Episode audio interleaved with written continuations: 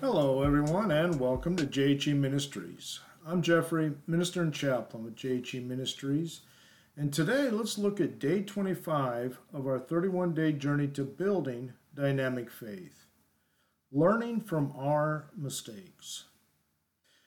Our faith grows when we learn from our mistakes.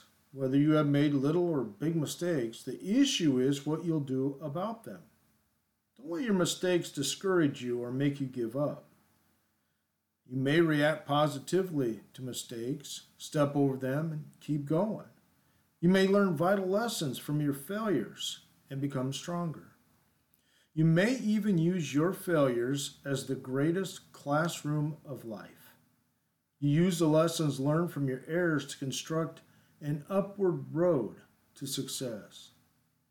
If God can help me through this, He can help me through anything instead of getting discouraged or even thinking about giving up.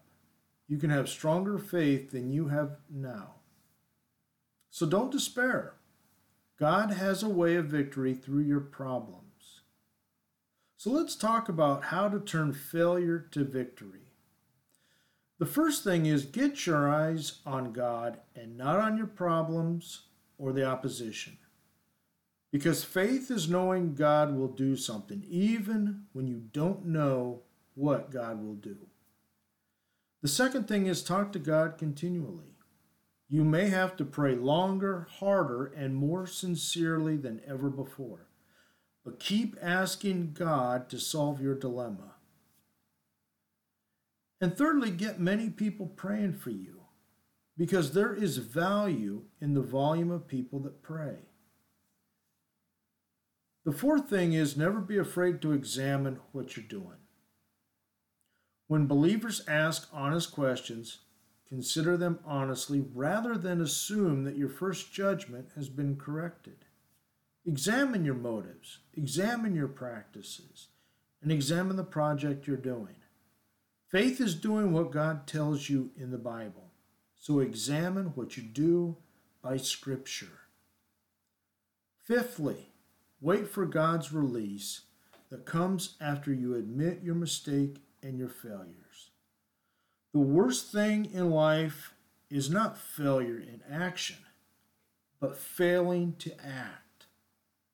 You can't have faith in God without being honest with yourself. Examining yourself is not the same as second guessing yourself. The standard by which you examine yourself makes the difference. When you examine yourself by the Word of God, you come away stronger because you know God's standard for what you've done, or you can see your failure and repent. On the other hand, when you examine yourself by your results, you may be setting yourself up for discouragement or for giving up. If you do find a problem in your approach or your motives, confess it to God and to anyone who has been hurt by it, and change what needs to be changed. Finally, when you've applied these five principles, face your failure confidently. So let's experience some faith. Write a brief profile about how you faced failure in the past. How have you reacted to mistakes in the past? Now be honest, because it's the only way you'll develop the, this obstacle overcoming faith. Then tell God how you'll react in the future. Maybe your faith is weak because you don't know how to climb over your own mistakes. Maybe the way you've reacted to failure in the past is not the right way.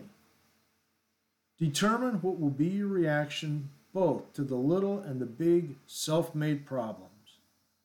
Write down, Lord, when I fail, I will, and fill in the blank. The next thing is get proactive about a new strategy to handle failure. Pray and ask God to help you react by faith to any future failures. But prayer is not enough proactively apply your new strategy to the next failure. And then plan to share your new strategy with a prayer partner or a mentor that you may have. The very last thing is claim victory. Now, let me leave you with today's suggested daily reading. It comes from the book of Corinthians, the second book of Corinthians, chapter 1, verses 3 through 11. You think about that, and until next time, God bless you. Keep living Christian strong.